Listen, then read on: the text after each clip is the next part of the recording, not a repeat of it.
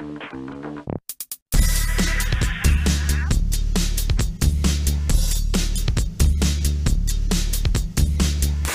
evening and welcome. We're off to a new week here. It's Monday night. This is the Independence Gang. I'm your host, JV, along with my pudgy Italian uncle, Bretonio, who's uh, back from a week week's hiatus. Oh, come on. You, uh, Bretonio?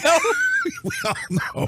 hey, uh, hey. Uh. Don't make me laugh. I look at this picture and I really think you should be holding a pizza in your hands. Does it look like you I should would- be twirling a pizza? I would love a pizza right now. I, I would love a pizza right now. Yeah. You know what kind of reminds me of is uh, we kind of look like Siskel and Ebert.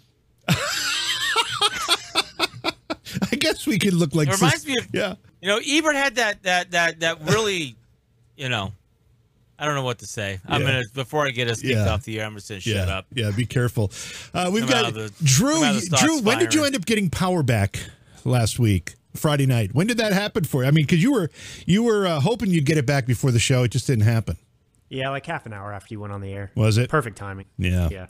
Yeah. That was Yeah. was that storm related? No, no, just neighborhood, which is fun. Jeez.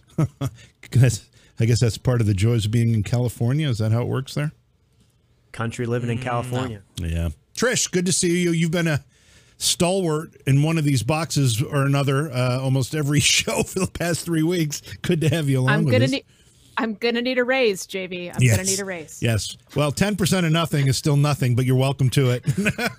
Excellent. Thank you. Uh, Thank well, you. Good to know. Yeah, welcome to everybody who's checking in here. Good to see folks filing into all the chat rooms. We had a great run of uh, the week in review over the weekend. A lot of participation. I always get a little bit, um, a little bit. Uh, I don't know what the word is. I guess I'm, I, I, I feel a little bit disappointed that I can't in- interact with folks. I come and check the program and I see all of these uh, chat posts that people were asking questions and trying to get involved. And of course, we're not here live during the week in review. It's replay of the episodes of the week, so we don't get to interact. And I apologize for anybody who was hoping for that interaction during the week in review, but that's just the nature of that program. Uh, Gene, good luck with the new phone. I hope it's working. Is it an iPhone or something else? Love to know. Hey, everybody, JV here. Please take a minute and consider supporting the program. Our expenses are going up just like everyone else's, and it takes a lot to bring the show to you five nights a week. So we'd appreciate you going to the website, independencegang.com. Click on the donate tab, or you can just type in independencegang.com slash donate and spend a minute considering giving us a gift to help us fund our operations here. The Independence Gang is a labor of love, but there are expenses associated with it, and we appreciate your help. Uh, Britt, you ready to get this this uh, juggernaut rolling here tonight? What? Where are we? Who am I? What am I doing here? Yeah. Uh, let me tell you, I took a week off. I watched very little politics. I did very little tweeting. I did some, very little social media, and I felt great. Yeah. Felt great. And then, and then this morning, go to work. Have a hell of a day at work today. You ever have one of those clients that pulls up a chair and a cup of coffee and sits right in front of you and watches you work? That's what I had today. All day long, eight and a half hours. This client, why are you doing that? I don't like that there. Oh boy. Oh my god! If she wasn't paying me good money, I would I would have kicked her off her stool. Um, and I get here, and in the thir- I get here at 30 minutes before the show starts, and I start going through politics, and I feel like I got this succubus climbing on my back, getting ready to just suck the life out of me. Just looking at nothing changed. Nothing changed in a in a week. Joe Biden is still stupid. Our country is still in debt, and we are still in trouble. Nothing changed. I thought you guys were going to solve this shit while I was gone. We gave it we gave it a, a real college try, that's for sure. But you're right, nothing has changed. Let's get started with the things we're going to talk about tonight. We uh, have to address something that Joe Biden uh, referenced in a, uh, a series of remarks. Was it last week or the week before, where he announced he was going to be releasing a million barrels per day from the Strategic Petroleum Reserve? Now, this is on top of a release of 50 million barrels in November and then another 30 million barrels in March. Drew a, uh, another mil- million barrels a day for six months. That's about 180 days. So that's another 180 million barrels of oil being released from the Strategic Petroleum Reserve. Uh, nothing could go wrong there, right? It's so ridiculous. I mean, the guy is just he he he moves from conflict to conflict seamlessly and he exacerbates everything. The thing is so stupid to begin with. And for anybody out there who believes that this is offering relief, uh, please go seek professional help, but per- preferably not from a leftist. Because think about this, right? We we use between 20 to 22 million barrels of oil per day in America. So he's going to release 1 million per day for 6 months and he's going to eliminate the strategic reserves. So my question is, what do we do next? Now the strategic reserves are not meant for something like this to begin with to try and you know, alleviate seven cents and claim he did something about gasoline prices in a midterm election year. That's not what they're for. They're for real emergencies. So we're not drilling for, for more oil. So if we're not going to uh, replenish those oil reserves and we're just going to then have no oil reserves, what next? Does anyone ask these questions out there? It's a great point. And Trish, uh, the president of the Institute for Energy Research, Tom Pyle, commented, This is not a strategic price reserve. It was never intended for this, and it won't do anything. Now, we know that the original release, what did I say it was? 50 million barrels in November, and then another 30 million barrels in March, did very, very little to affect the price at the pump, which is the justification the Biden administration is using to be doing this to begin with. Right. This is this is all we got to help Joe's numbers. That's what this is. This is let's deplete our our reserves for emergencies and so that Joe's numbers can look a little bit better because oh, gas went down two do- two cents a gallon. Woohoo! Yay, Joe Biden! He's going to save us all. So it, just the hypocrisy of this whole thing is it basically Joe. Everything he touches turns to shit. It's not anything that goes woke turns to shit. It's anything Joe touches turns to shit. So it, there isn't enough oil that they could bring into our system that would give him the numbers he's going to need going into the midterms. So I don't even know why they're bothering. Yeah, Britt, I mean, when you start to see all this occurring and you start to try to figure out what the motivations are behind it, because it's certainly not helping with the cost of gas, and it's really putting the nation at risk of if we have a major conflict. I mean, we are at the precipice of a major war right now. Not that any of us want to be, mm-hmm. but the Biden administration has maneuvered us to that point. And a major war and a major conflict will do a lot more to affect the world oil supply than what just sanctioning Russia is doing right now. If that conflict accelerates, if it expands, if it uh, engages other parts of the world, other vital supplies of oil may be cut off completely. And here we are just pissing away our current strategic petroleum reserves. Right? Didn't we? Didn't wasn't this done uh, a little bit ago too? So this is like the second release, right? Well, like I said, in the November, sec- in November, release. in November, he released 50 million barrels, a one-time release. Then in March, another 30 million barrels, and this most recent uh, release is a million barrels a day for six months, basically 180 so days. That's almost 180 million barrels. So total. So how much is that total? Total is uh, 260 million barrels, if I do my math right here. And how much do we have in our strategic reserve? Do any do we know? Uh, we we looked into this know. before, and I don't remember. It seems like it was like 800 million barrels or somewhere in that neighborhood. Does anybody know on the panel? Yeah, I was going to say somewhere around 600 million is what I thought. I thought I remembered, but yeah, we so, can have, we can have okay, chat check so, that out while we talk. So this is my thought. I mean, there's so much going wrong, and I've said this before, and I think we've all kind of uh, looked at it. There's no way they can be this wrong all the time. There's no way for that. So this has to be by design. Everything that they're touching, they're destroying. It's got to be by design. And think about that. They're trying to rock, walk us into war with Russia and they're depleting the oil reserves. And if you really hated this country, it's the perfect recipe. Divide the people, get us fighting with each other, uh, deplete our ability to be able to fuel our military to protect us, and then walk us into a war with a major superpower that has nuclear weapons. If you hate this country, this is what you do. This is the game plan to destroy a country. We literally have enemy within the wire. Our enemy is within the wire. They're in the they're they're in seats of power, seats of power, and they're allowing this to happen. Or they're helping this happen, or they're making this happen. Deplete, just piss it away for two cents. Even Joe Biden's advisors know two cents down on the gallon per gas ain't gonna help them. But yet we're gonna we're gonna start kicking out all this oil that's in our reserve. Do we know? Are we backfilling it with the really expensive stuff? Probably only the stuff we buy from Iran, right? Oh, Iran, oh, Iran, help fill up our reserves so we can give you more billions and billions of dollars so you can build the nuclear bombs you're going to blow our cities up with. How smart are we? We, I am starting, I am in my head. Anybody I see with a mask on, I'm starting to really hate because you know they voted for Democrats. If you're still wearing a mask today, you voted for a Democrat. I've yet to meet anybody who voted for a Republican still wearing a mask today. And you are the reason we are in this position that we're in right now. And we are going down the shitter fast.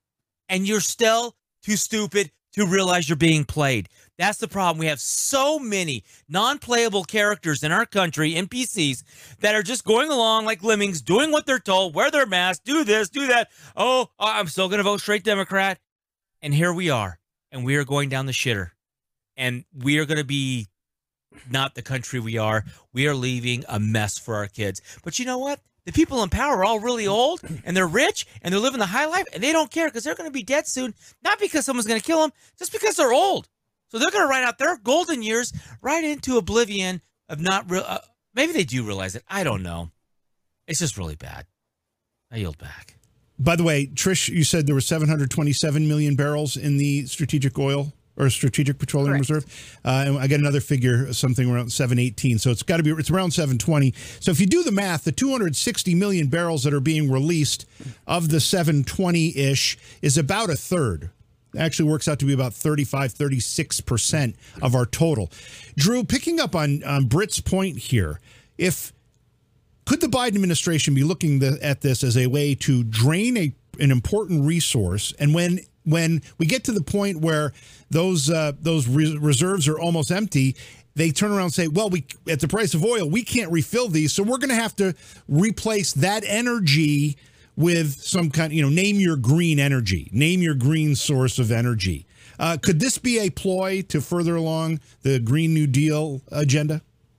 Well, as a matter of fact, that's exactly why they're doing it. I mean, at some point, we need to stop even having a debate about why and just explain it because we're we're explaining exactly why they're doing this right now. I mean, you have them not even being um, secretive about their agenda anymore. You just had Pete Buttigieg out there, right? He get, he went up there and said, you know, get used to these gas prices, right? Because uh, until we achieve this energy independence, the Green New Deal. So this is what they're doing intentionally. They want to make it look, they can't persuade Americans, right, to do these things. They can't persuade Americans to just all adopt green new energy because it's a reality that we live with that we need gasoline. So what they want to do is create a situation in which it's impossible. There is no gas, there are no reserves. It's totally cost prohibitive. So the only choice we have is their solution, which is to abandon petroleum. But they're creating that crisis intentionally because nobody really, the majority of Americans don't want to go along with this green new energy.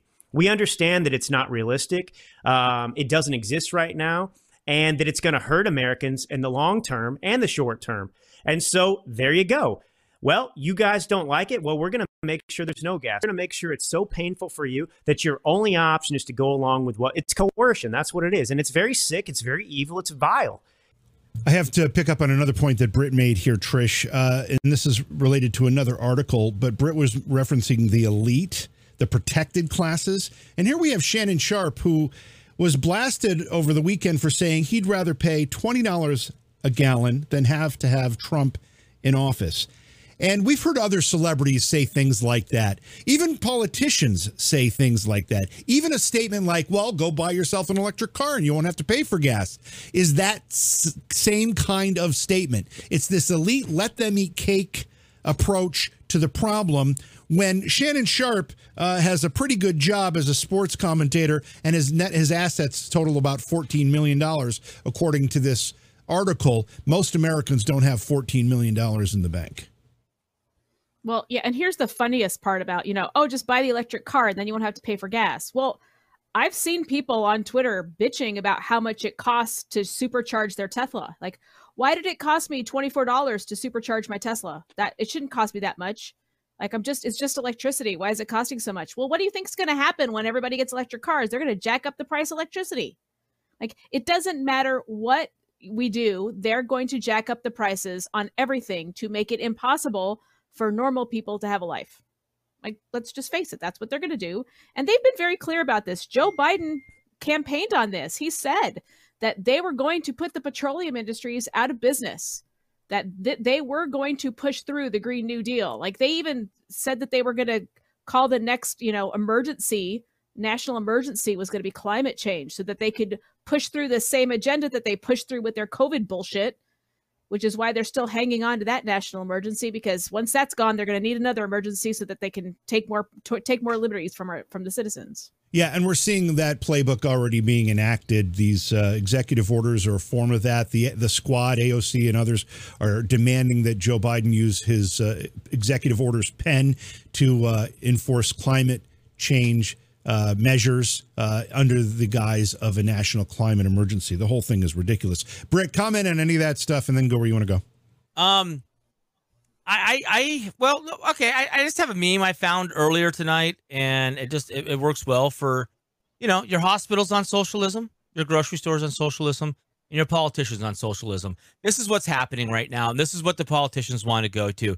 If they control our healthcare and they control our food, they have us bent over a barrel. We'll do whatever they say to get that last little box on the shelf or get that last little bit of great health care in that upper photo so that they can live like they're in the Elysium. I mean, this is like the perfect this is what socialism is, and this is what they're marching us to for control.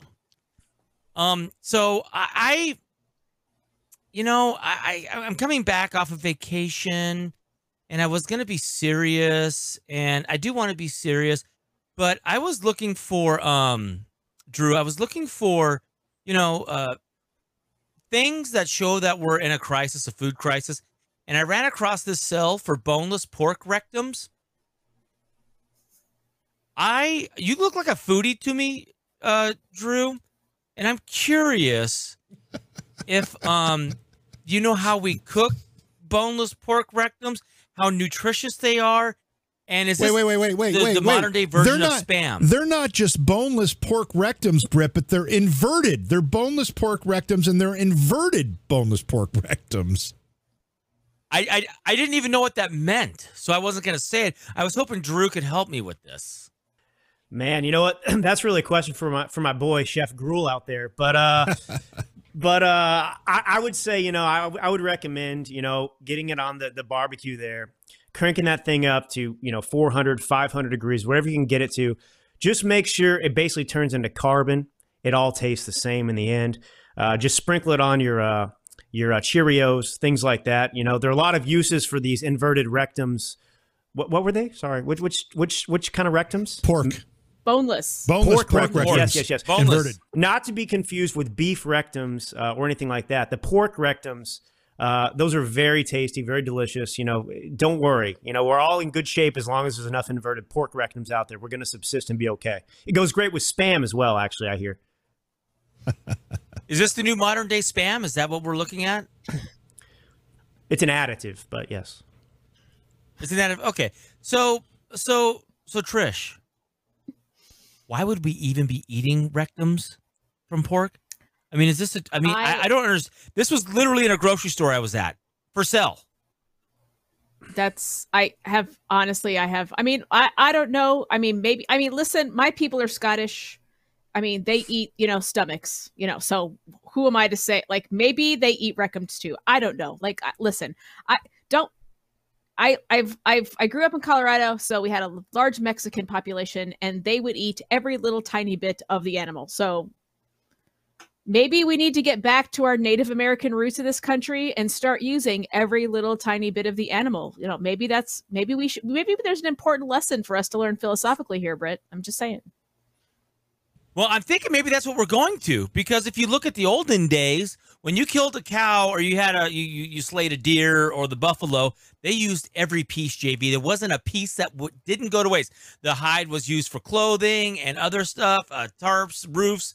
I mean, everything. Even the penis was used, which blew my mind.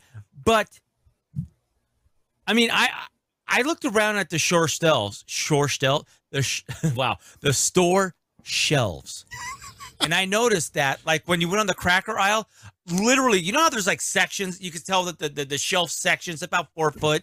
And then, you know, the way they piece it in, it was like five sections of, of Triscuits. And then, you know, a couple sections of Cheez Its. There wasn't all the variety. And there were maybe one or two boxes deep. I went over to the meat section, the poultry. It was like, it was like, it was in one little area, and the rest was empty. And and then I saw the pork rectums coming out on the cart, and I was like, I mean, are, are we really going down this road? Is this what is this the Joe Biden plan? Oh man, I don't know where to go. Uh, first of all, let me just say this. Uh, you know, growing up in an Italian family, I watched my grandmother cook tongue, you know, cow tongue, uh, cow stomach, which is called tripe. Um, they used to they used to cook and eat some very very odd things, and it, it I wasn't I was one of those kids that if it didn't if it didn't look like Kraft macaroni and cheese, I really didn't want any part of it. And uh, and I I'd never developed a taste for any of those exotic things, but my family ate that stuff all the time, and it just it would just make me shiver or shudder to think of it. So when you start talking about things like pork rectums, I think I put that in the same category as something that I don't know what the hell people do with it. And uh, you know, if if you're all about pork rectums, go for it. Just leave, don't put it on the plate in front of me if I'm if I'm uh, asking for, for if I'm at your house for dinner. Um, but I looked it up. Oh. I looked it up if it makes you feel better. Okay. Yes. Would you like to know about boneless pork rectum? Sure. Let's let's uh, let's hear it. It is, it is a real thing. Oh, I honestly thought like the first couple of things I found were like it was a hoax. It was this. Okay. So boneless pork rectums, or they're called pork bungs, are used in dry sausages, smoked sausage, and liverwurst. Bungs can also be used as imitation calamari. There you go. Imitation So they actually- calamari. Yeah, imitation. So think about that the next time you order calamari. Wow. Okay. Well, but it actually is a thing that's used to make sausages, which, if you think about it, it kind of makes sense, right? right. Sausage casings like that. Okay, so I can see it, but it, it wouldn't be really high on my list of end of the world, you know, food stores. Just Yeah. saying. Well, uh, you know, again, going to the point that, that you just made too, Britt, uh, you know, there was a time, and, and my grandfather, again, going back to my Italian family, you know, when food wasn't plentiful and money was even less plentiful to buy food. Right. So when you got something, you ate everything, every part of it. You didn't throw anything away. And uh, I mean, even to the point, and this sounds a little silly at the time, but you know, he would he would eat an apple or a pear, and he would eat the whole thing, core and everything. He would just eat it. And I'm like, Grandpa, you're eating the Right. core? Yeah, we don't. Let, I don't don't let anything go to waste, Jimmy. Don't let anything go to waste, Jimmy. Well, um, but but that's what you, they did. But what you just hit, what you're, but what you're hitting on, JV, and you and you just said it that food was was a was a they respected having food because they didn't have they had very little of it. They were poor. The money wasn't plentiful. Right. Is and that's where we're at now. We're starting to see people eat some weird shit. Although, although uh, uh, Sergeant Pepperstock, uh, Sergeant Peterson said pork rectums would be better than eating ground up bugs, which is what they want us to do too, to start eating ground up bugs, yeah. um, because apparently cockroaches are grow really fast, um, and are actually apparently quite uh, a lot of protein in cockroaches. Imagine that. So Why do you you add this So- extra syllable in cockroach? Uh, uh, where do you come up? Is that a Spanish issue? Cucaracha. Cockroach. cockroacha. Is that from Cockroach. is that from uh, Cockroach. Scarface with with uh, Al Pacino. Hey, uh, cockroach. Cockroach. hey, cockroach. How do you say? Is it how do cockroach. you say it? Cockroach. Cockroach. Cockroach. Cockroach. Cockroach. Cockroach. Cockroach. Cockroach. That's it. Not cockroach. Not cockroach. No, no. It's not cockroach. it's cockroach. Yes, cockroach. Correct. C O C K cock. Roach. R O C H. Yes. Correct. Not R O C H. Huh. R O I A never knew C that. H. Oh, I like oh, R O. I like the other way better. Um. All right. All right. Moving on. See, I, hey, words are my second language. I had no idea. I always thought it was cockroacha or cockroach. Cockroach is what I always thought it was. Anyway, shut up. Get me off track here. Start Gee, many. Christmas. All right. All right. Moving on to something. You know what? I was gonna go into something serious, but since we're on cockroacha, uh, we're gonna go with this too. Uh, um. So Trisha Lu- uh, pointed this out to me. Um, is Yikes. Madonna eating um pork rectums? I mean, what's going on with her lips? What's I mean, she definitely looks like this Muppet character. What's this Muppet character again, Trish? Janice. Janice, Janice. is the guitar What is player up- from Doctor Teeth and the Electric Mayhem. What I all up m- with the I'm all things surgeries and and these lip things? Well, it's not just it's not just a surgery. If you if you look, she's had obviously she's had cheek implants, she's had a chin implant, she's had the lip fillers done, she's had so many, you know, facelifts that her forehead is like halfway back up her scalp. I mean, she if you've seen her in person her whole body, it's even worse. Like She now has huge fake boobs. She's had butt implants, so she's trying to look like a Kardashian. Like it's literally, it's dis- it's just she's a character. She's a caricature of a human being at this point. It's absolutely disgusting. For those uh, on the podcast, Madonna is a photo of Madonna, and her lips are so puffed out. It's like she put nine gallons of um, what is that shit they inject into Botox? their faces? Collagen. Oh, collagen. Botox, collagen, Botox. She's got all kind, and her eyes are all. She's greasy. Drew, wow. I mean, you've had Botox before in your lips. Eh, How long does it take for it to go down to normal? Several several months, you know. I mean, you can get anywhere from three to six months out of that stuff. At least from my own experience. I don't know why mine stay the same size or small, but I am told the smaller your lips are as a man, the more testosterone you have. So I actually believe that because I feel manly often. But uh, but no, you know what? It is it is sad to watch somebody like.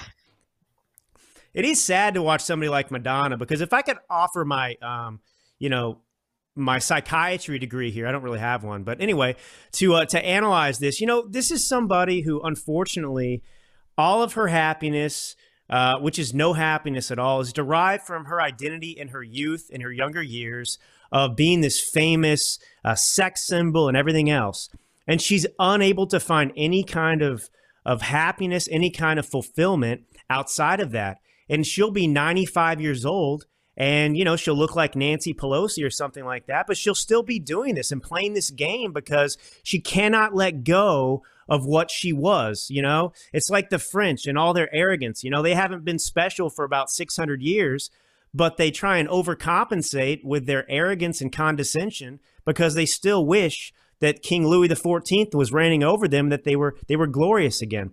But anyway, but it is sad to see that these people that, that do this kind of thing, and it sends such a bad message to children. I mean, I'm sorry, like I don't want to see an 80 year old woman, you know, in a in a bikini on stage. I just don't want to do it. You know, manly things. I'm never gonna forget that. You feel manly. You have manly things. JV, is this is this the version of you know when you go to like um a- business function or you're just out with the guys and and there's there's always that one guy he was like the stud sports person in high school and they did nothing after that and they're they're always harkening back to their high school days and you know and, and they're trying to wear that members only jacket again you know and they're this is is is this kind of that version she's trying like because I think Drew nailed it she's trying to get back to her high school days when she was hot and sexy if she was ever that but it, it reminds me of this the people I talked to that all they had was high school. There was a star running back, and that's all they ever talk about is their high school days. It's like, don't you have anything after that? Jesus. Yeah, well, Drew did uh, sum it up nicely. I mean, it's her whole identity being a sex symbol, being uh, uh, seductive, being sensual. Uh, you know, that's what her shtick was. And uh, and as she loses that to age, she can't handle it. It's it's the only thing, as Drew put put it, uh, the only place she can find any comfort or any happiness. And it's sad because life is so much more than that. But the truth is, and we were talking about this before the show.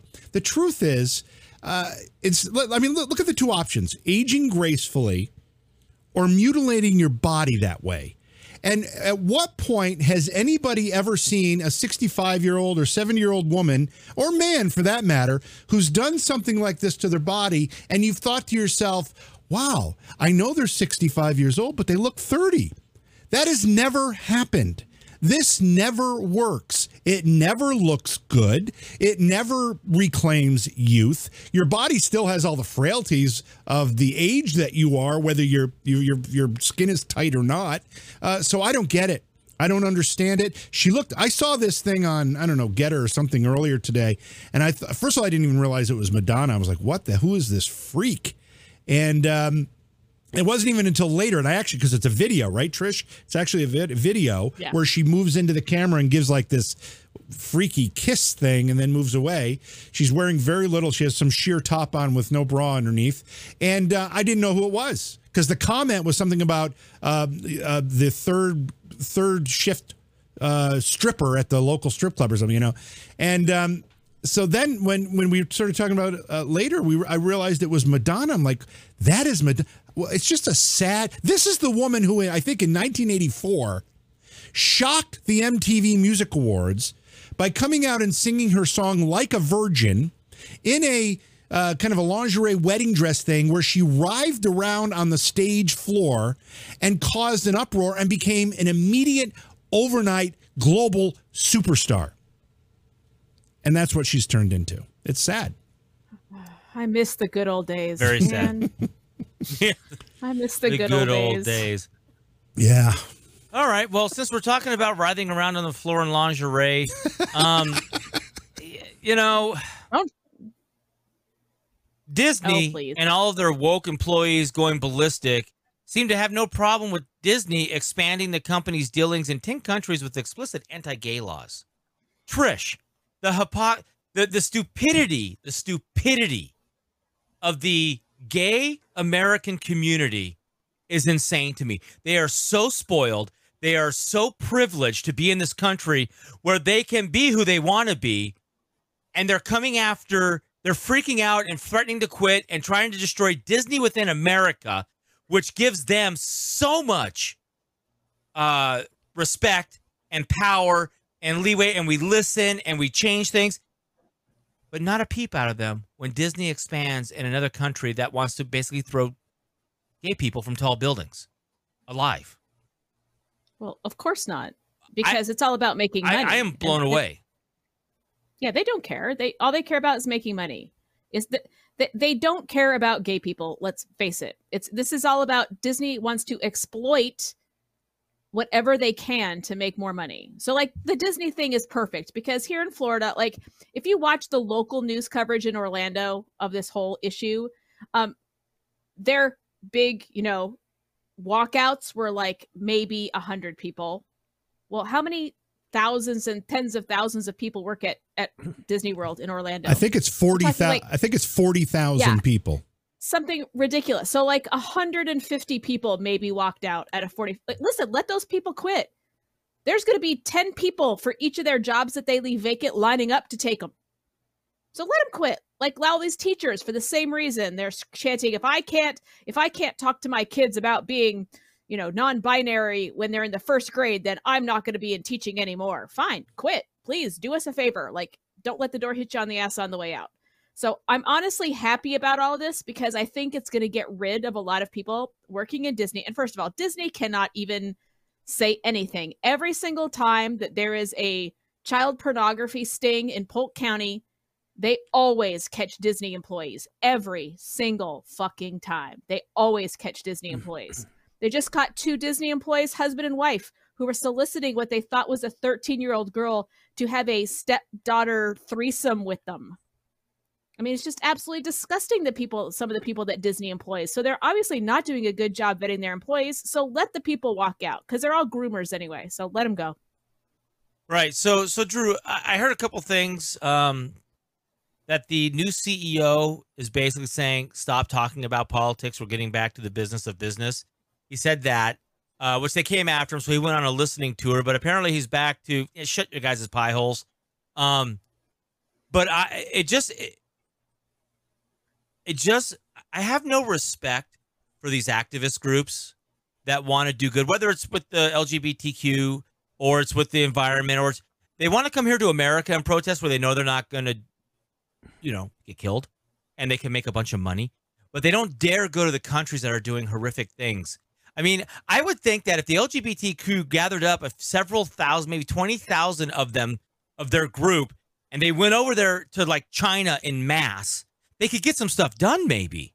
But they'll never do that because it's it's too dangerous for them, it's too hard to work, and there's too much money to grift off of America because they're pretty spoiled here, right? I mean, they're pretty privileged here in America that they don't have to worry about, you know, getting beheaded just because they look at the same sex the wrong way. Yeah, I mean, this honestly, this gets back into the same situation with Madonna. Uh, these individuals that associate with the alphabet mafia, you know, those people who actually are activists. There's plenty of gay people and everything else out there that don't associate with this, this, um, you know, radical extremist group. They just live their lives and they find contentment elsewhere. But these people are looking for a cause. They don't have spirituality. They don't have happiness once again. So they're always looking for something to give them uh, a reason to be here. And that's what you have with these people. I mean, look, they're protesting against something that doesn't even exist. They invented it. There is no don't say gay bill. They fabricated that to give them something to be upset about. And think about this too. These people are such jackasses that they are not content uh, uh, with just living their lives, and they're not content with accepting the reality that if you're in the alphabet community, you are a minority in society. That doesn't mean you need to be treated uh, any differently. You have the same rights as anybody else, but they want overrepresentation. And these teachers, for example, they want to make new recruits to their ranks. They're not happy to say, okay, look, and I'm not speaking for the entire gay community. I'm just picking somebody that's part of this radical group, right? It's like, okay, well, I'm gay, but uh, I want to make sure other kids become gay too. I actually want to want to proselytize to these people and make them recruits to the gay community. I actually want to force gay stories on every American throughout this country, even though the vast majority, I mean overwhelming, not even close, is straight. So, I mean, look at what they were talking about. Those those executives. We want to make 50 it's unrealistic, it's never going to happen, but we want to make 50% of the characters in our Disney films LGBTQIA+. 50%? I mean, you're less than 6% of the entire population if you lump all the alphabet letters together. And you want 50% representation? No, this isn't about any of that. And, I, and I'm tired of catering to these little punks. They are the bullies, they're not the victims. They need to be told to shut the hell up. And they actually, tolerance needs to be done, by the way, because that's what created this void. We were tolerant of them. They took advantage of the opportunity and then they flipped it around and, and made us feel like we had to be silent. But I have a message shut the hell up. I got these thin, masculine lips with testosterone, and I'm not shutting up, you punks. how did te- how did testosterone get on your lips? I don't know. My wife told me that statistic one time. I don't know. It made me feel good or something like that. All right. I'm just wondering how you get testosterone on your lips, but okay. Um, JV, comments? No, Thoughts? no, no. That's not that's not what it is, Brit. It's the Oh my! Here we go. Bill Nye the Science Guy coming for you, Britt. the alleged study that I cannot quote, that's probably more accurate than man-made climate change, certainly, Britt, is that thin male lips equal greater testosterone levels. Big jumbo lips actually equal less testosterone levels. So Vivek Murthy, you know, the Surgeon General with those big uh, Michelin tire lips, yeah. Well, he's oh, got no testosterone. Yeah. Well, that explains a lot. Yeah. Well, you can tell that by the there way he talks. Bingo. Oh, wait. I, I found it. No, wait. You didn't make it up, dude. It's a real thing. Is it really? I, I totally thought Drew was jaw. I man, I no. totally thought Drew was yanking our chain with that. Just, just making a, it up. I am not. It's from a study that happened in 1999, and it said that men with high testosterone levels will have a more square jawline, a larger mandible, and larger overall mandibular length. So, like the length from your jaw to your chin is longer. Um, and that they also, testosterone also creates masculine features such as a broader nose, thicker brows, and thin lips. So there, look at that. Look at that. Look at Drew is so manly right, We're gonna now. have to start measuring. We're gonna have to start measuring these features. oh my god, amazing! All right, JV, comments. Uh, this whole Disney woke thing uh, has actually really been bothering me. I posted on GETTR and I think maybe even Truth So I don't know where I posted. I posted over the weekend. You're a Disney lover. That I well, I was for my kids for a long time. I bought a condo in Orlando uh, that was near Disney because I had uh, been going a couple of times a year, bringing my kids there, and they loved it. In fact, my daughter just got engaged there a few weeks ago. Uh, that's how much she loves it. And um, you know, so I, I and I at the time back 2005, 2006 when I bought this condo, I really liked Disney's wholesome American message. That's what I liked about it. And since that time, what are we, 15 years later or so, they've completely upended that. Walt Disney himself, despite the fact he had some issues that we won't go into, truly loved the American experience. He loved small town America. He loved the ideas idea of friendly uh, neighborhoods of Americans helping one another and being kind to each other, and that's what he tried to embody in places like Disney World. And that's what he tried to embody in the films and the animated uh, shorts he created. Uh, and that has been completely thrown out the window by this current generation of Disney executives. When I saw the video of the woman talking about how she's sneaking queerness everywhere she can into the movies, that woman needs to be fired. That woman needs to be given a pink slip immediately and told, get the hell out of this company.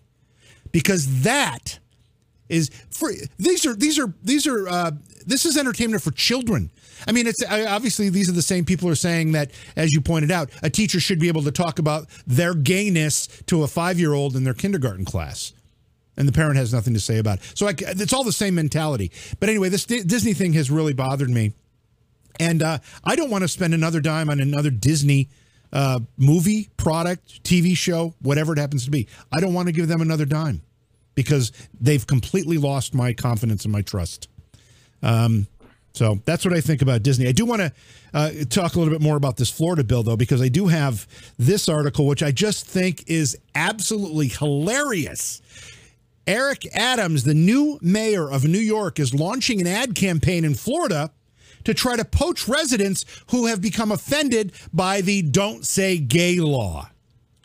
Now, Drew, let's forget just for a second the reality of this bill, which has nothing to do with saying gay. That's not what this is about. This is about saying that teachers of children between the ages of five and what eight or nine, whatever that the uh, third grade, whatever that is, um, should not be subject to some type of gender uh, manipulation or gender indoctrination or uh, sexual and uh, preference indoctrination in schools at that age anybody, first of all, anybody who's a parent recognizes that makes sense. Anybody who's a mature adult recognizes that makes sense. Makes sense. If you had some guy on a bus next to your five-year-old who turned to them and started talking to them about these topics, you'd have that person arrested.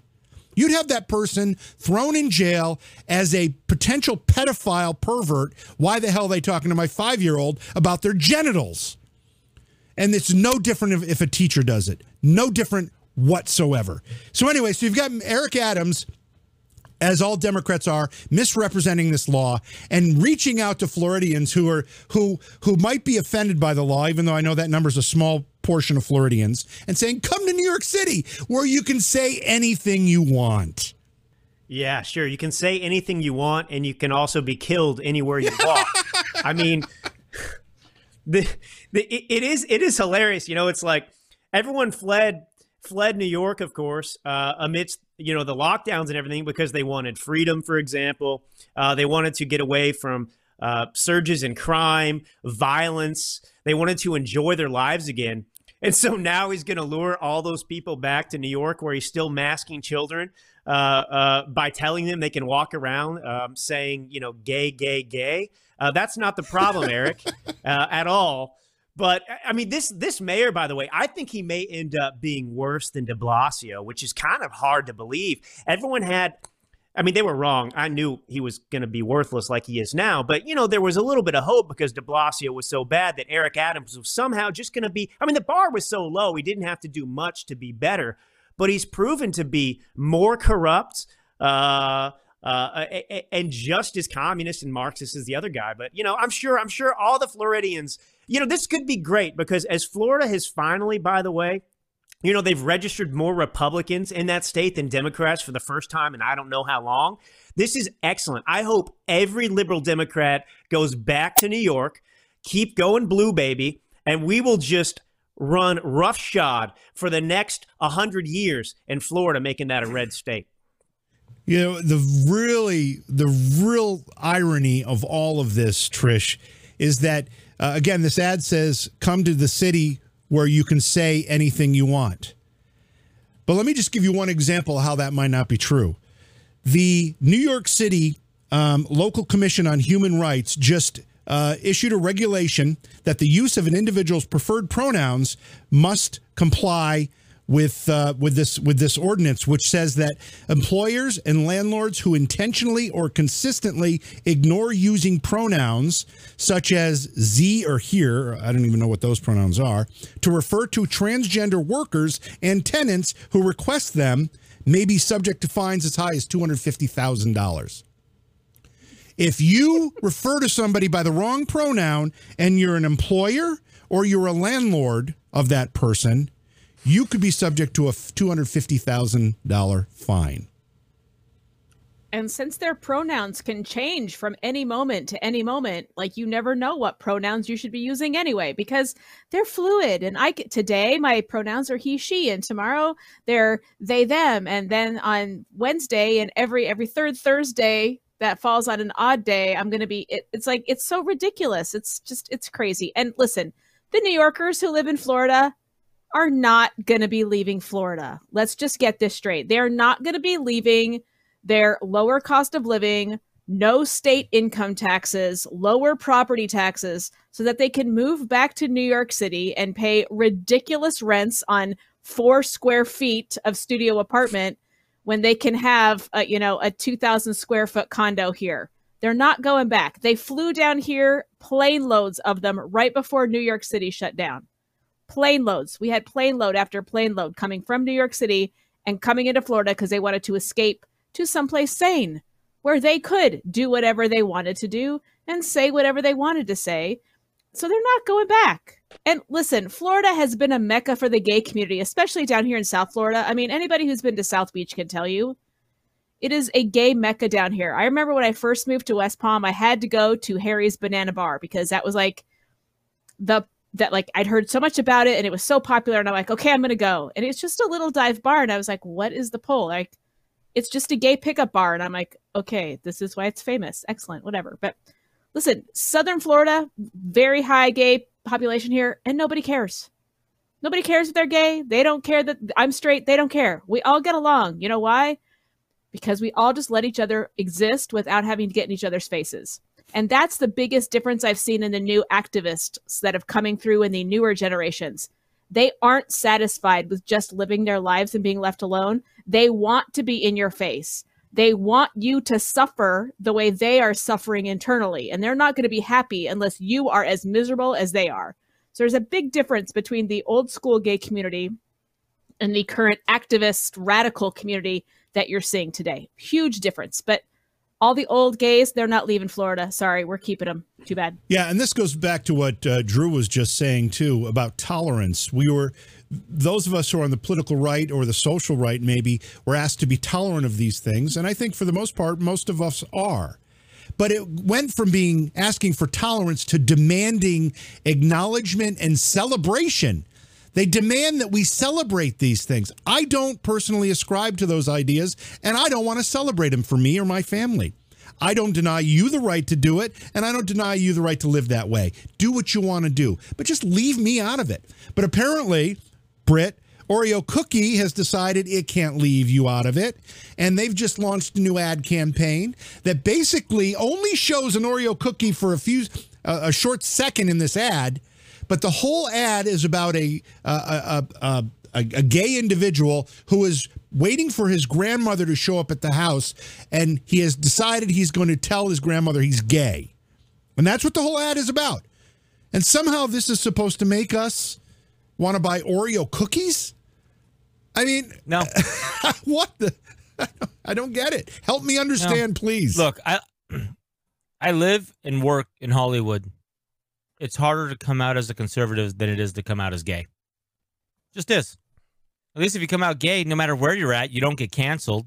You don't get you don't lose your job. Even if you're in a red state and you're gay, you don't lose your job and you don't get canceled because we right of center people don't do that to you. We don't. But oh boy, I say, yeah, kind of like Trump. Look out. Here comes the gay mafia at you to fucking cancel you, knock you off everything, and send you into oblivion because they're intolerant. Um, and I think you guys are onto something there. They're just not happy people. Uh, Oreo, you know, they're going to feel the blowback. People will, you know, they'll they'll lose a little bit of money, but then people forget about it and they go back because Oreo's a good product right now. Um, the whole uh, Merritt Adams thing and the ad thing in Florida is not about getting people to come back. He is using state or city money to bash Ron DeSantis, who might, is, is a contender for 2024. This is a legal way for them to use taxpayer money out of the city of New York to run the Don't Say Gay ad because it's out there enough that people understand that the Don't Say Gay the people who are indoctrinated seeing, oh, don't say gay. Oh my god, it's just another way to just compound that don't say gay of the bill is really should be the, the, the don't say straight bill because you can't talk about being straight. And JV, the kids can have conversations if it comes up organically, or if he wants to go to his counselor and talk about it. You can't have conversations. The big thing about the the gay the don't say the, the big thing about the parents' right bill is teachers can't do it in secret. You have to tell the parents as it should be. And I'm sorry, any adult that wants to talk to a child, third grade or under, about sex is a pedophile. Period. Period. In a story. Unless you're a trained clinical psychologist trying to treat a child of some kind of sexual whatever, whatever. But if you want to go and have conversation with little kids about the birds and the bees or the birds and the birds and the bees and the bees, um, you're a pedophile and you should be nowhere near children. Uh, and uh, what was it? There was the meal was going around today. was to a teacher. Uh, the te- teacher says, "We are not grooming children." The response was, "Great. Well, we just passed a bill that says it's illegal to to groom children." And then the teacher, "I quit." That's kind of what happened. Yeah. I mean, if you're not doing it, then why do you care? If you're not doing it, oh, it's because you are doing shit in secret. Because they need to get the kids indoctrinated. If you look at the polls of that younger generation, the, the people that self-identify in these polls, these research polls, to be gay has exploded. But when you dive into those numbers, it's not gay or lesbian, it's the bisexual numbers that are pushing everything up. The gay and the lesbian is kind of the same, but the bisexual numbers are through the roof. And that's that whole fluidity thing. But when you're asking kids young enough and you're saying, hey, it's okay, it's not a big deal, they may go, huh, maybe so. I don't know. So when you answer a poll, maybe, the, you know, but that's what it's about. If you get them young enough, that's why they're still masking five year olds. You get them young enough when their brain is full of mush, you can get them going down that road a lot easier at that age. And then maybe, you know, okay, we're going to lose it in the high schools, but maybe after that, there'll be enough of a seed that we can control them later. I don't know. I'm all over the board on that. But yeah, there you go. Drew, Drew, could this possibly be? I mean, we, we we know that you know whether it's Disney or in this case the Oreo, the company that makes Oreo cookies, or we go back a little ways. We had Coca Cola, we had Delta Airlines. You know, all these companies coming out and taking a stand on this. Nike is notoriously doing this as well. Uh, Under Armour, I think uh, Adidas did something kind of crazy recently that we would uh, probably pick apart if we had a chance to. Is this just an example of? there's no such thing as bad press? Is this if we make a commercial like this that's kind of over the top, shows like ours and others all around the country and the world will talk about us? Well, I th- I think it's a couple of different things. I, I think on the one hand, a lot of the executives, the CEOs, and so on and so forth, you know, they have their unholy alliance with these uh, activists and so on and so forth, and so they're they're in on this, right? They're actually using these companies to manipulate and change our culture that doesn't represent the employees and it certainly doesn't represent all the American people. But that's one of the, th- the things they're doing. And I think it's also this myth because the media has the power to amplify, uh, you know, the minutia in society to make it seem bigger than it is. And so I think, unfortunately, a lot of people cave to this pressure. You know, the reality is there's a lot more of us that oppose this type of push, that don't stand for this culturally, that don't look at our newborn children and say, gosh, what can I do to make you gay or transgender? We don't do that. Okay. But people are weak, feeble minded. They always do this. Look at those thin lips. oh. Trish, um, there was a uh, let me see here a comment. Who's who? Who? who oh, so I, I, guess this was a Twitter response um, because re- reactions on social media with many of the fans and followers were wondering why a cookie brand would even get involved in this stuff in the first place. And one of the responses was, "It used to be that Oreos just dipped into milk. Now they're dipping into social issues." Uh, is any company safe from this stuff? Are we going to have to listen to our, you know, uh, toothpaste company next uh, tell us that what we have to believe, or our deodorant company, or whatever? Probably. I mean, like let's face it, every company it's about making money, and if they think they can make money off of it, they'll run an ad campaign off of it. Let's let's just be honest, it's about money. But to go back to what Britt was talking about a little bit earlier, um, I don't know if you heard about a nurse in um, Hartford County Public Schools. Hartford Public Schools actually came forward and admitted that she was giving puberty blockers to children without parent parental knowledge, including children as young as 11 to 13 years old. And it really struck home because unfortunately I used to work with the superintendent of schools uh, of, of Hartford County schools right now. So it was very, it, it was, it was sad for me to see that a, a colleague of mine is now leading a school district that would allow this to happen. Um, but the funny thing was is that the nurse is the one who's taken all the all the slack for it. Nobody seems to be pissed off that these children were be- being given puberty blockers without their per- without their parents' knowledge. And everybody's upset that the nurse had the audacity to come forward and say anything. I'm like, we are totally living in backwards clown world right now. It's absolutely nuts.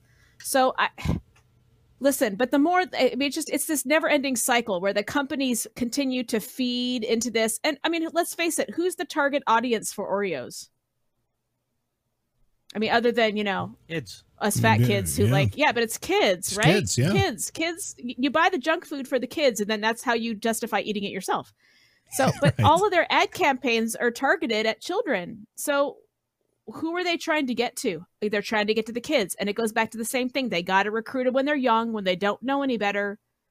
I mean, like, you know, I've, I've had a personal experience with this in my life where, you know, a young person in my life decided suddenly they were trans, but they couldn't even tell me what trans meant. Yeah. Like I sat them down and said, What's going on? They're like, Well, but everybody else at school is. And I'm like, Oh, great. Everybody else is doing it. So I got to do it too to be special. Like, it's just this constant social pressure from everybody to be unique. And unfortunately, in our world that is led by likes and clicks and all this shit, kids are very susceptible. So, parents, get your kids off the internet. I'm telling you, get them out of public schools, get them off the internet because it's a horrible, horrible place. I got something Britt's to say. going to say something yeah. about the internet. About the about the internet, I, I I was reading this psychologist, blah blah blah. It was a white paper, and he studied TikTok and what TikTok does in the Western countries versus what TikTok does in China directly. So here in America, what do we see on TikTok, which is also Instagram Reels and all the stupid internet shit? We see these stupid things of the hot water challenge or the the fucking milk jug climbing challenge, milk crate climbing challenge, or the you know uh, what eat the Tide Pod challenge, or the all this stupid shit, stupid dances, stupid stuff, just stupid, stupid, stupid. What the hell are we doing? Where kids are dumbing our kids down? Do you know in China, they don't have any of that there? In China, TikTok promotes, oh, look at this cool space thing that this kid did. Look at this cool erector set thing. Look at this cool uh, virtual playing the kid playing the violin. It's all wholesome. It's it's like China knows how to program. TikTok in China is programming their kids to be good in school, to look to the skies, to strive for more, and they're they're they're dialing all the algorithms in, in the Western worlds to be all this stupid shit. And that's what's going on. And that's one reason why I don't have TikTok on my phone. And I talk to my kids about it all the time because they still do TikTok shit. But at least they have me to kind of counteract it. But how many kids out there don't have a parent at home to counteract TikTok? But in China, they don't do any of this stupid stuff. Well, as we've pointed out since the very first day we started this program, we are we have become a very very silly people, and we're actually watching the decline of uh, of our civilization. Uh, it's really quite a shame. Um, I'm going to move on from this because I just realized what time it was. So often we'll go back on this program and we will recognize how prophetic we were about a given topic.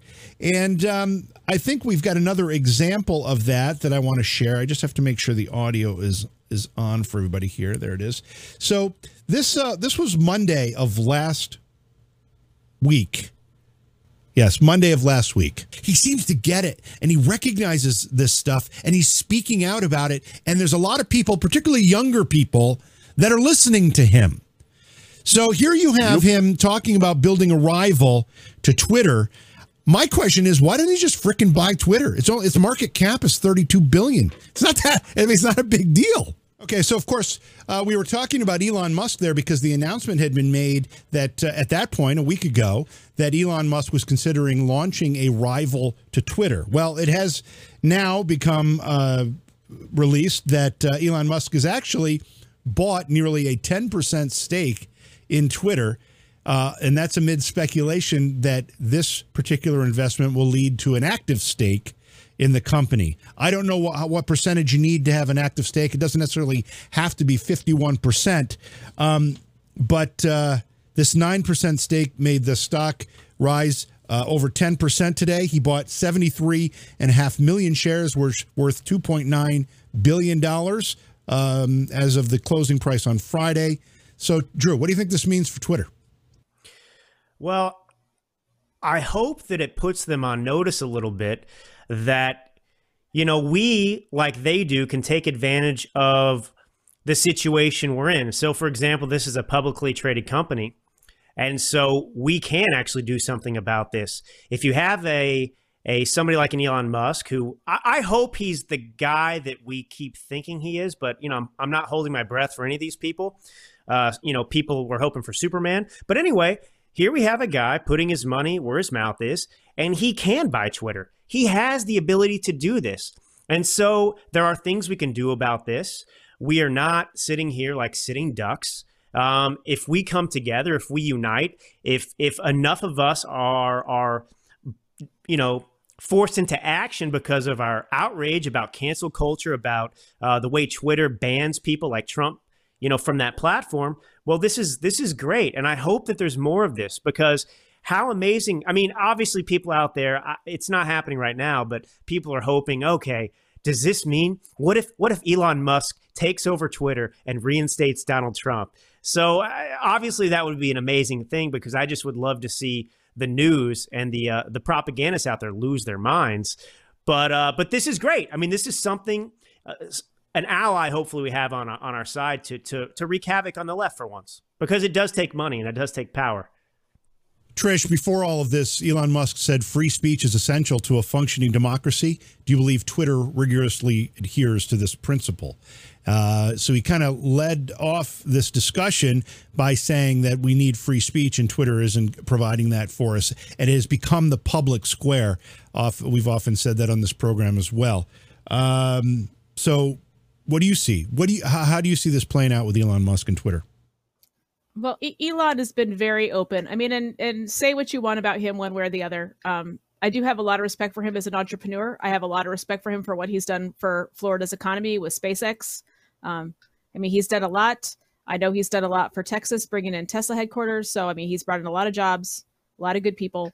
Um, but he's very outspoken when it comes to his views on free speech, about wokeness, and how wokeness is really just destroying our culture, and how, you know, he's talking about you know have children. You know that's another thing. People are not having babies. Like we need babies. We need the population. Like people are you know he's he's very open about his opinions and he always and he doesn't just spout them. He actually has reasons and he can talk rationalize his way through them and explain to you why like i think him on joe rogan was probably one of my favorite episodes of joe rogan because he really was pretty honest about all of it all, all of his views on these things. And i think he's right. Like twitter is not about free speech. It's not protecting free speech Twitter has become a cesspool of hate and bigotry from the left. I mean, it's all just leftist activists going crazy. Um, so, I, mean, is Elon a conservative? Oh, hell no. I think Elon is a pragmatist like Trump. Like he's very realistic. Like he runs a business. He wants his business to do well. He's going to do what he has to do to make sure his business runs well. Um, but in the process, he doesn't want to destroy anybody. He doesn't want to, you know, he doesn't want to ruin anybody's career. He doesn't want to but yeah, I think I think if Elon did buy just a little bit more, I mean, I know he's the largest single shareholder right now, so that that's got to give him some power within Twitter. Um, uh, how much I don't know. I would. It'll be interesting to see. Um, but no. But yes, Amanda, I agree. I don't think he's a hero. Listen, I I don't I don't prescribe to this whole like you know making these public figures my heroes. They're not. My hero is my mother, who's like done everything that she could for her children. Those are my heroes. Um, I just think that Elon has some really good points about how social media has done the opposite of what it espouses that it says it's doing, and that some changes need to be made. And he has the money, and he's willing to put his money where his mouth is. So I got to have some respect for him in that in that in that space. You know, you said he's not a conservative, and he, he isn't, but I think he's he's moved in that direction considerably since the idiots like Elizabeth Warren and Bernie Sanders have actually targeted him specifically um, and called him out about being a billionaire and not paying enough taxes. And I think what do you say?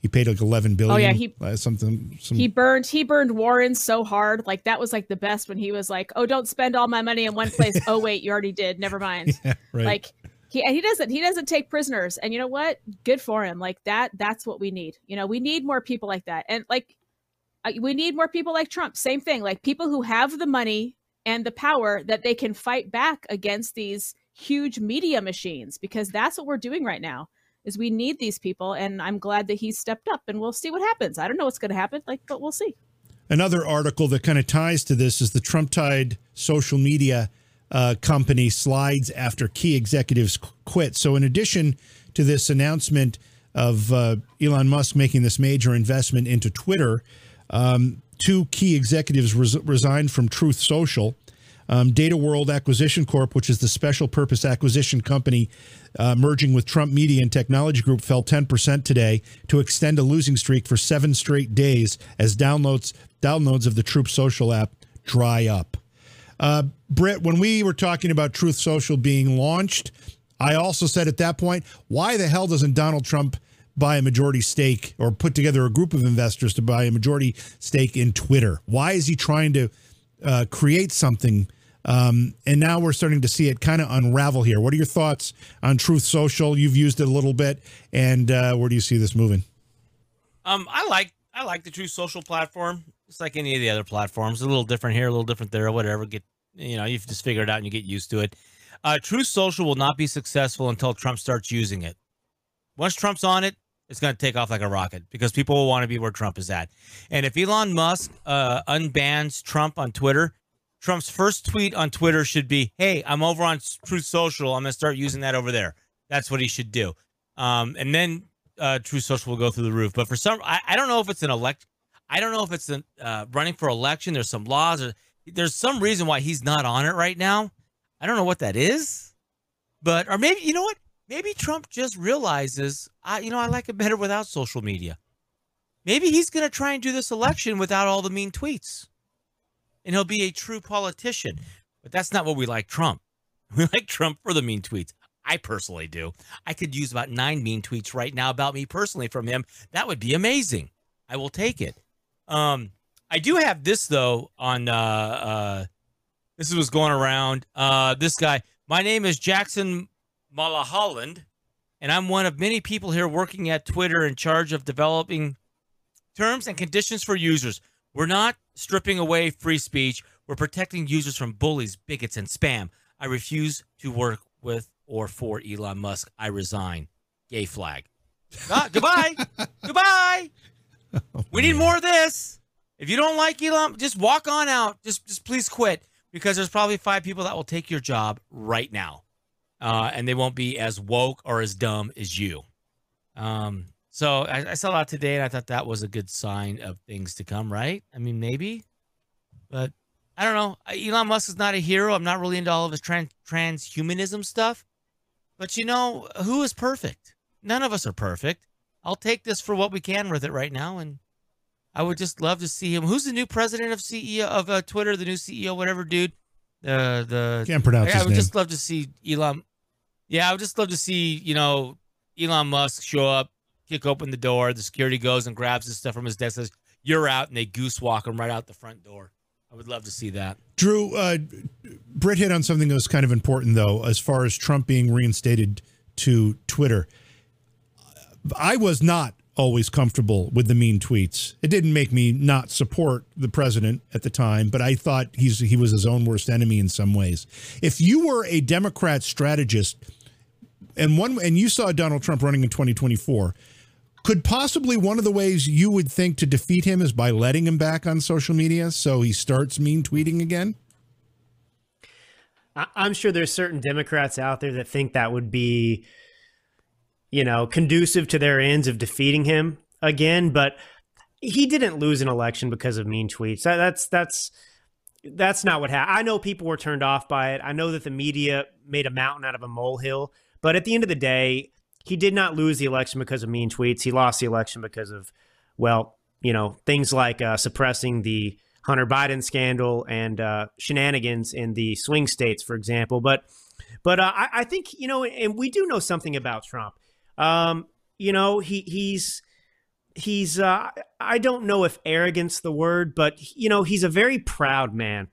Um, and I think that really drove the Truth Social thing. I don't think he'd ever get back on Twitter, to be honest. I think the whole Truth Social thing is driven by the fact of, hey, I'm Trump. I'm going to draw, I'm going to make something else. that's going to compete with you and everything else. But, you know, I, am a little bit disappointed with Truth Social because I, I look, I don't remember what it was like when Twitter came on board. I didn't even join Twitter until last year. Uh, but I've been number 530,694 in waiting since I mean, I don't know, three days after it was announced. And it's been very anticlimactic to me. I mean, I still find myself, despite being on GETTR, I hardly use it. I still use use Twitter, and, I mean that's on me. But um, but Twitter, despite cancellations, everything else, I mean, it still is numero uno. I'm going to change the topic here just a little bit. Uh, okay, so um, Liberals are getting a little upset with Joe Biden's attorney general, uh, suggesting that he isn't working hard enough to prosecute the J6 uh, people and that um, Biden should fire him. Um, in fact, Democratic Texas Representative Joaquin Castro said on CNN so far, Merrick Garland is fa- failing the United States of America. Trump is a threat to our democracy and we need to treat him like one. Trish, what does that mean? How can I just to try to pull try to put your mind your, yourself in the mind of this guy or any Democrat for that matter? How would you see Trump being a threat to democracy? And as a former president, how would you treat him as as such? Well, here's the thing: is that the leftists who think like that, who think that Trump is the end, he's a threat to our democracy, are the fascists they just think their flavor of fascism is what's best for everyone. And so anyone who who opposes their specific flavor of fascism is therefore a threat to democracy. I mean, it's gotten so bad for the left that anybody right of Stalin is now considered a Christian conservative. Like yeah. it's that bad. It's not it's not it's not even a joke. Like it's really that bad. Like I mean, I've I have lefties that I work with that uh, even they have gotten tired of it's like you can't even say something as simple as we need to stop spending money because we're driving the debt in this country is going to we're going to bankrupt everyone. This is not and they're like oh that just means you're a republican. Yep. like since when did having a balanced budget and you know have positive spending habits for our government turn into a republican thing? It's not. You know since when is being a proponent of the constitution a conservative thing. It's not.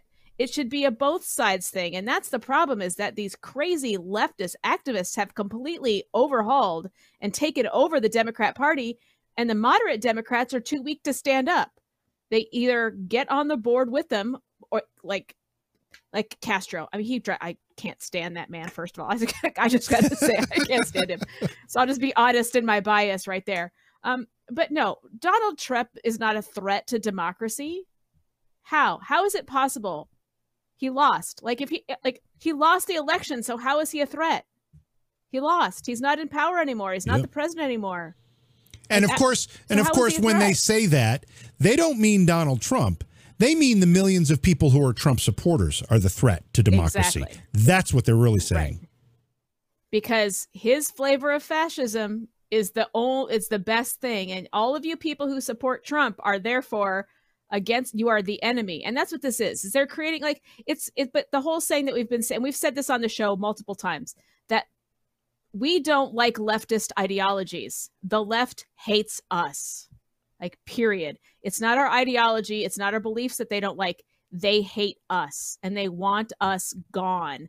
And it, the number of times on Twitter that people have said that you know they wish that they could kill all the conservatives. Those people don't get banned or suspended from Twitter. They don't. They get to keep their accounts. You know, I miss I, I call some white liberal idiot in New Hampshire a dude, and, call, I get permanently banned for Right. hateful conduct. I'm like, it, it's just it's insanity. I mean, that's it. And the the left has just gone insane. And if we continue to let them run the show, um, it's just going to be a clown world. But the Republicans have got to grow a spine. Like everybody, moderate Democrats need to grow a spine. The Republicans, you need to grow a spine. You can borrow my testicles if you need to. That's fine. I don't use them. So, but you got to do something because we are going down a very, very, very slippery slope right now. And unless somebody puts on the brakes, I'm afraid we're all going to fall off that cliff. And I'm, I'm really worried about that. Congratulations, Trish! You got Britt to sit up to the microphone with a big smile on his face. So that's a, that was that's a real accomplishment tonight. He seems to be laid back. I, I just got to talk about my I wanna see- testicles. I know how much Britt loves I my wanna see- testicles. I want to see her testicles. Oh boy, let's uh, Britt, you are the you are the wordsmith of this program. And I need you to decipher this statement for me. It's part of the same article about Merrick Garland. And this is from Jennifer Rubin, who's a columnist for the Washington Post. Rubin wrote Biden has every right to a new attorney general who embraces the public, educational nature of the job and who will push back aggressively against institutional reticence and wariness of disrupting outmoded conventions. The hell is Jennifer Rubin saying there? Word She is saying, I have a doctorate and I have a paper on my wall that says I'm smart. I'm going to use some really big words to befuddle to befuddle the flyover country, and they'll think I'm really smart, so they'll just agree with me. That's what she was after there. Um, uh, these people are so full of themselves. They live in a bubble. They think that people just worship them. Uh, it's Jennifer Rubin. You're a twat waffle lady. Go back to your hole, please. Just go. We don't care about you. Uh, you have you have. I, I think what she what what what what rag was she in? She's in the Times, right? Washington Times? Post. No, post. Washington. Okay, Washington Post. The only reason the Washington Post exists, Jennifer, is because Bezos subsidizes it. No one reads you. Period. No one reads you. Or, I- I- let me back, let me back that up. Not enough people read you to support that paper. That paper. The only reason that paper is there is because Bezos gives it money. If it wasn't for Bezos, you'd all be unemployed, and the and the newspaper wouldn't be printed anymore. That's just that's just reality. So, you know, these people are um, like like Trish says. We we don't we are people that don't like their ideas and think they're they're okay people. They think we're bad people with ideas. We think they're people with bad ideas. They think we're bad people with ideas. And she's right. They they they will not stop until we're dead because they're the they're the do as I say people. We're the hey, just leave me. You, you do your thing. I'll do my thing. Problem is they won't just go do their thing. Their thing has to be in my square, and their their thing has to be touching me. No, you go to your square, do your Are thing. Are we still I'll talking about politics? Or are we back to testicles? I might have I, I might have drifted off into Trisha's testicles. Um, I mean, you know, I I don't know. They, they're not going to leave us alone. That's the problem. They're not going to leave us alone until we punch them in the nose. That's just the reality. It's a schoolyard bully routine. They are the bullies, although they say they're not bullies. They're the bullies with the pink and blue and rainbow colored hairs. They are the bullies. They won't stop until we obliterate them. And that's just where we're at today. Did you have anything else or are you set? I'm done. Okay, I've got one more thing that I just wanted to uh, to mention because it's kind of funny. We had another Biden um, fabricated memory. I'm not even sure what to call these things anymore, but at a uh, a, a, a, press event he gave with uh, Secretary of Transportation Buttigieg talking about revitalizing the trucking industry. Biden started talking about this uh, memory he had that he used to operate a vehicle uh, like an 18 wheeler. And um, he also recounted his first encounter with a female driver, uh, who was a woman who was called Big Mama. It was during during a strike when he was a Delaware Delaware senator. Now, Britt and I had a conversation on the show, I don't know, a while back, talking about the early days of HBO and cable, and where you got the little box, and the box had a wire that went to your TV, and you clicked on the. And if you didn't have an, if you didn't actually subscribe to HBO, when you clicked on HBO, it'd be all scrambled. But if you knew how to jockey the lever just right on the little button thing on there and you push it, you could get glimpses of uh, full framed, whatever the movie happened to be. Boobs. And and as teenage boys, we would often look in the guide and find the films that had nudity. Well, one of those films was a I don't know 1970s something I think uh, maybe late 70s film with Angie Dickinson, and it was called Big Bad Mama. And if you remember Angie Dickinson, she was popular in the 70s. Uh, she did a TV show called Police Woman, I think was the name of it. And uh, so she Yes. she was quite a celebrity at the time. And in this movie, she was topless quite often. So I think uh, Drew, Joe, Joe Biden is confusing uh, having wanting to watch that Angie Dickinson movie, Big Bad Mama, with uh, this trucker event. It has to be the explanation. I mean, I, I hope that's the explanation. that's the most interesting, best outcome for him. Otherwise, it's just the guy's got dementia again. He can't keep anything straight. He's lying because he's a he's a prolific pathological liar. But it, it is crazy. I mean, he's been doing this for so long. So many of these stupid stories. He just literally invents them. They're not even interesting. I mean, who does he think he's entertaining? Man, I got here and I thought I was going to get to drive one of those today. I mean, does the guy think he's funny? I mean, I've never met somebody who does not have an admirable quality. I mean, usually when you're that stupid, you got to be funny or, you know, I mean, you got to have something to offset it. But he's not charming. He's sniffing people's hair. He's feeling up his daughter in the shower, if you believe in her diary, which we need to, you know, corroborate still. Yeah. But Big Mama, all right. Trish, I'm trying to remember. So we have Big Mama, we've got po- Corn Pop, and I know there's like three or four other characters that he has evoked during the course of his uh, unscripted comments that people laugh about. Who am I missing there? Corn Pop and Big Mama, and who else do we have in this cast of characters? Oh my God. There's just there's too many. I mean, but the faint the, the first thing when you mentioned that is d- he did this once before. So while you, Drew was talking, I looked it up. So back in July of 2021, he said that again. He said, "I used to drive an 18 wheeler, man," and there's video of this, so it's not like you know we're directly quoting him. There's video of this exchange, and then he of course backpedaled, and then it, it, actually came out the extent of his he rode in an 18 wheeler once in 1973 like so i mean the guy just he he exaggerates every little thing from like i rode in an 18 wheeler suddenly became was like we were in a convoy going down i-80 through nebraska and then, like he just blows everything out of proportion and it becomes this you know next thing you know he's going to be telling everybody he was in cannonball run you know like he was driving a Camaro, a Firebird, you know, across the country going 100 miles an hour with Sally Field in the passenger seat. Like it's he can't keep anything straight. He lies. I mean, and let's face it, he has lied about everything from his grades, his standing in law school, his like he lied about the trucker that hit his wife when she ran the red when she ran the stop sign. Like he told everybody that the truck driver was drunk and he wasn't. I mean, he just destroyed that man's life. He has lied about every single thing along the way. He's lied about what Trump has said. He has lied about and the the sad part is is the left just eats this shit up. They don't care that he's lying. They just we hate Trump. So anything Joe says just just it goes. It's golden. It's beautiful. It's wonderful. He's such a lovely it's like no, he is a lying sack of shit who is mentally incapable of being in the office that he's in right now and everything he has touched from domestic policy to forest and foreign policy has turned to absolute garbage and unfortunately us working class people we're paying the price i mean i don't know about you guys but like gas finally went back down to under four dollars here and i was like oh freaking hallelujah because it was back up to 419 out here and i was like holy shit.